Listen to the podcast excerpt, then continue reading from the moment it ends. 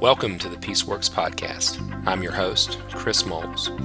I'm a pastor and biblical counselor who helps churches and families confront the evil of domestic violence and promote healthy, God honoring relationships.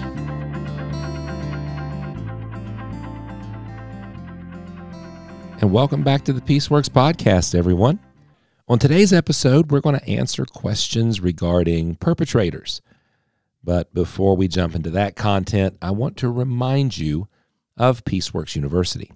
Peaceworks University is our online membership community, and it contains a wealth of information. If you are benefiting from what you're hearing on the Peaceworks podcast, then Peaceworks University is your best next step. We have monthly uh, live Q&As with our membership that are uh, recorded and placed in the membership site. We have video based resources that include success paths to help you in your counseling and care, and interviews with experts in the field of domestic abuse. So, again, if you are benefiting from what you're hearing on the Peaceworks podcast, Peaceworks University is your best next step.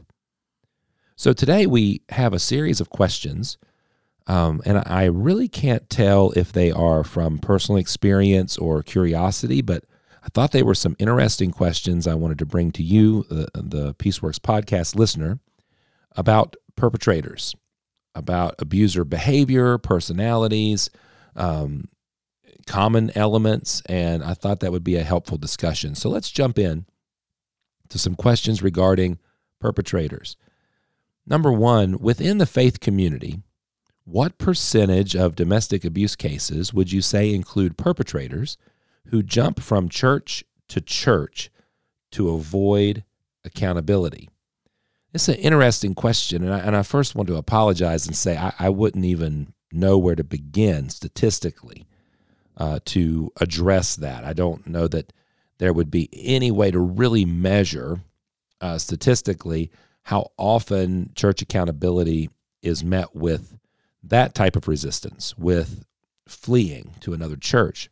But I do think that I can, at least anecdotally, experientially, speak to the fact that when churches take serious uh, the concept of domestic abuse and they seriously address the abuser in particular, the the sin of committing acts of coercive control, that that will be met with resistance, and that resistance will often be situational, based upon the um, the the methods and means and motives of the abuser and the uh, level of accountability being issued by the church and perhaps the willingness of the church culture as a whole to participate in that accountability. So, what I, what I'd like to do is just kind of walk through some of the ways in which I've seen resistance and I do think the questioner is onto something. I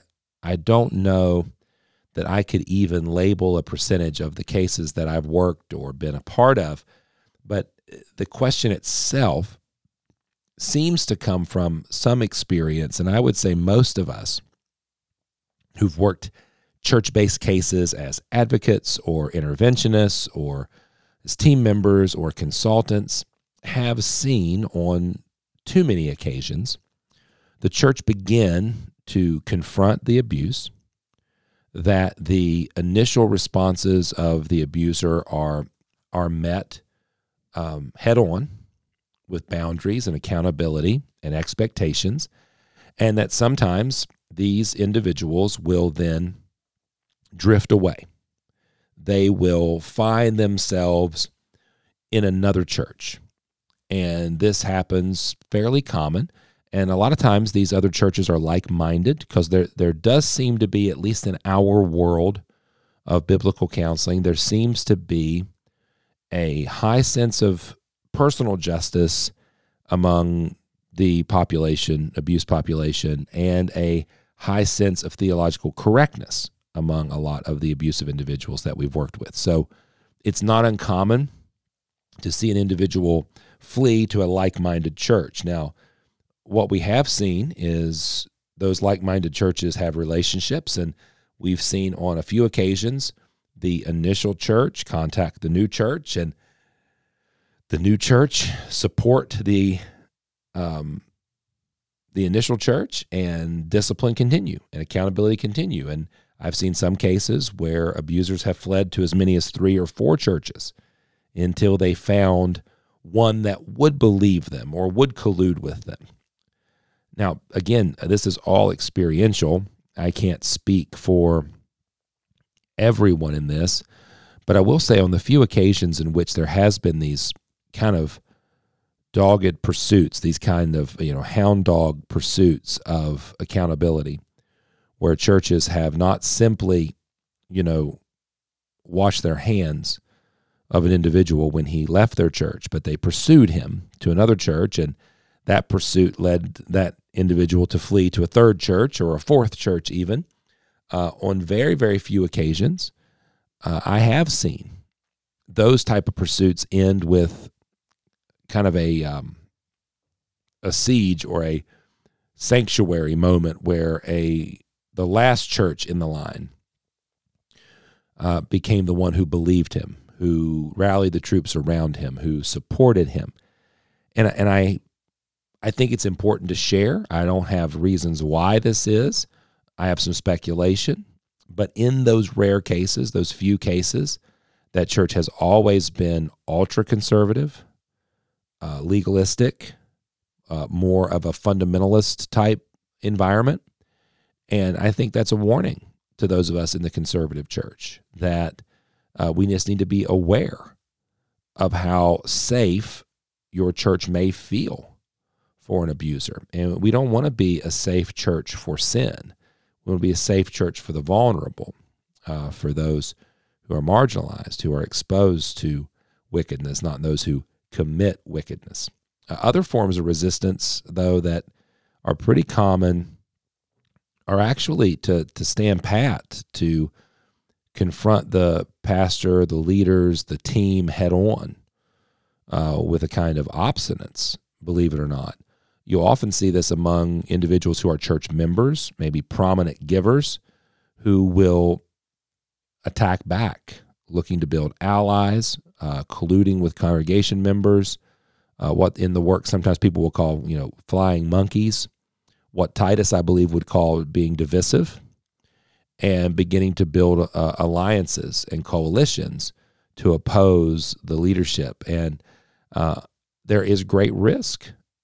There, there just is. There is there is great risk to confronting abuses of power um, because those individuals do have some kind of power, maybe just over their family, but perhaps they do have influence in the community or even the community of faith. And confronting them could cost you a ministry position. It could cost you uh, financially. It could cost you in the size of your congregation. And those are costs that we have to be willing to pay. Those are um, unfortunate realities and side effects of division. So we have to be prepared for that. I think we should be proactive in that, developing, you know, a healthy community before we engage with abusive behavior. But understand that perpetrators resist, yes, by fleeing to other churches, but also through direct confrontation. I think another way is through subtle manipulation. Uh, we we have seen individuals who are abusive who have not embraced repentance or transformation, but they have embraced the work, a willingness to work very hard on the hoops, the checklists, the obligations laid out before them by the counseling team. Uh, this often manifests itself in a conversation like this I've done everything you guys have asked. I've done everything that's been assigned to me. I've done everything that you have wanted from me. Why can't we now do what I want? there becomes a negotiation uh, rather than a um, willingness to surrender to accountability, to pursue discipleship, to um, express real contrition and godly sorrow. But this continued worldly sorrow will manifest itself through hypercompliance. Well, Chris, how do you discern who's really changed and who's really not? Well, th- those are difficult conversations, but certainly an individual who's simply willing to complete tasks to get what they want is motivated by something very different than somebody who's willing to accept accountability because they understand their sin. That's what I love about um, in my friend Greg and Jeremy's book, When Home Hurts. There's a a plea for individuals to see their sin the way God sees their sin. And I think that's indicative of what Jesus taught us uh, when he when he taught us that blessed are those who mourn and other aspects of of the New Testament of seeing our sin for what it is uh, rather than uh, just jumping through those hoops. So I appreciate the question. I do think it's not only possible but plausible that when the pressure is applied, that an abusive individual will flee a church setting and run from accountability, but they may also adamantly oppose accountability, try to manipulate uh, or undermine that accountability. And then, of course, there's those occasions where they respond to accountability, which are amazing. And those are the those are the moments that some of us live for. Those are the moments where we get these glimmers of hope and, and reminders of God's great mercy and His great grace uh, to individuals. So I appreciate the question. I want to answer a, a second question, if I can. In the second question, we've got a whole uh, list of bullet points regarding you know curiosity of, of, perpetrator behavior, and this one is: Can you address when the abuser seeks sympathy from the church and outcasts the spouse, and especially in cases where the abuser is the pastor? Um, I don't know if this is a more common occurrence. I don't think it is. I think perhaps social media, um, the internet connectivity has helped us see this. Um, and maybe celebrity pastor culture has contributed to this greatly. I, I, do think we all owe kind of a debt of gratitude to those who have been exposing the, the bully pastor, the celebrity pastor, um, the abusive pastor. So I think we're becoming more and more aware in the evangelical church of some of the dangers and trappings of pastoral ministry. It should not surprise us. Paul was warning Titus and Timothy of these very things um, in his encouragement to raise up leaders who were sober minded and temperate, who had the exemplary example of the, Christ, the Christian life you know, who were um, being held accountable to be, you know, God's type of people in that regard. In, in the same breath, pastors are human. I think there has been a unfortunate viewpoint of pastors that they are somehow a super saint and um, that they are the mouthpiece of God, uh, rather than you know seeing them as part of the body, uh, functioning in maybe a different role, a different office. Certainly, we have layers of accountability that we're to be held to, but uh, we also need care. We also need com- confronting. We also need accountability. Um, we also need the love and grace and the mercy of God. So I, I say all that to say it, it should not surprise us when this happens. And I think we need to do a much better job in the future of recognizing the potential of abuse at the hands of pastoral, pastoral authority, pastoral position, and we need to be much swifter in our response to those abuses. And, um, you know, to the questioner's point, it sounds like this particular pastor is using the pulpit or his position to garner the sympathy of the church uh, A, B, to ostracize his own spouse. Uh, and there's a devastating and detestable aspect to that, that the pulpit and the position of pastor would be used to ostracize your own spouse and to propagate your own narrative.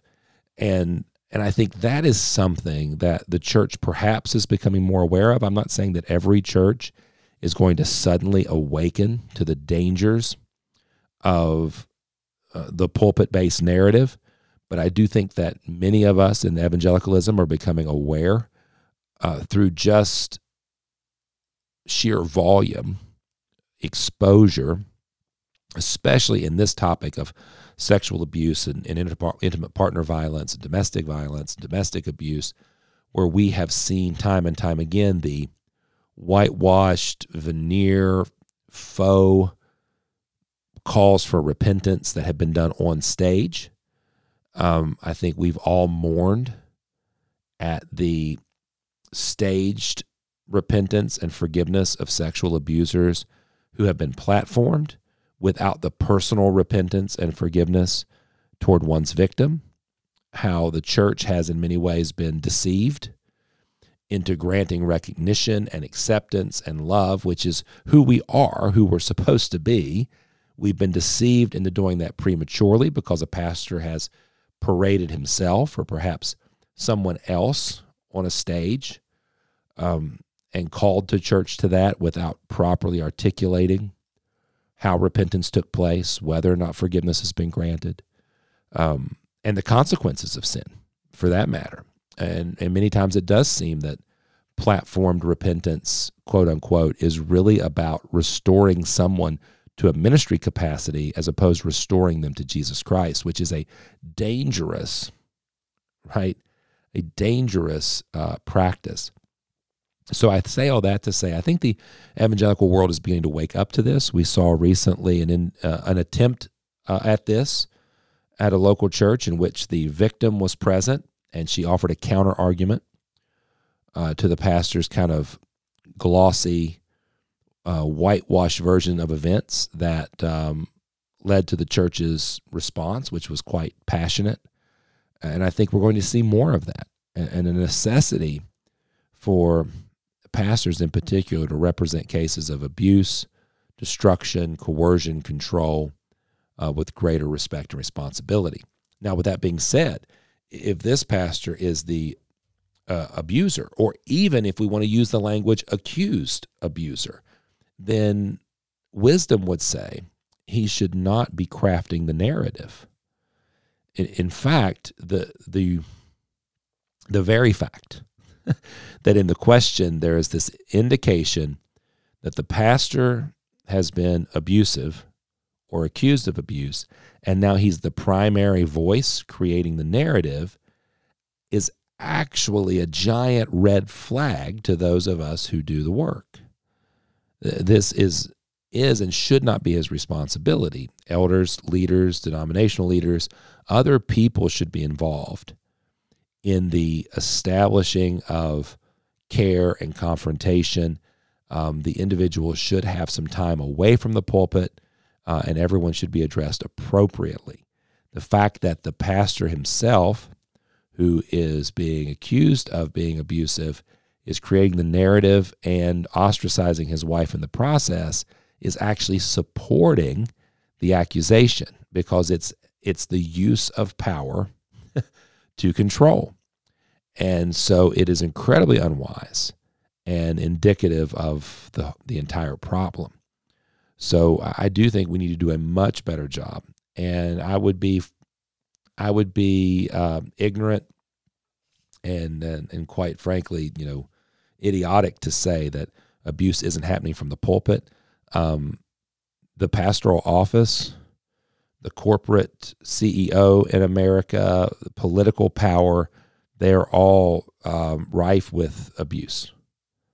Um, and there are realities to the American version of the pastoral office that have become increasingly dangerous, in large part because we have assigned so much value to charisma and character and ability and the pastoral ministry has become, in essence, a performing art uh, as opposed to a shepherding and care ministry. And I think it's to our great disservice, to be quite honest with you. And um, there are there are real benefits to going back to the scripture. Imagine that. And holding our pastors to the standard that Paul gave Timothy and Titus. People of character, uh, people who are temperate, people who are not given to violence. Well, Chris, they can't preach their way out of a paper bag. Well, maybe they're not great in the pulpit. They're supposed to be able to teach, not able to entertain. Maybe we should really bear down on the important aspects of pastoral ministry. That's just my two cents. And I think this um, celebrity aspect to pastoral ministry is problematic and dangerous. And I do think it is contributing to a great deal of um, of what we're seeing in our culture and even what this questioner is alluding to. I want to thank you for listening to the Peaceworks podcast. You are so valued. Uh, we appreciate you tuning in week after week. If you would do us a favor, would you rate, review, or subscribe, depending on what platform you're listening on, and just let that platform know how much you appreciate the Peaceworks podcast. Thank you guys again for listening. Until next time, God bless.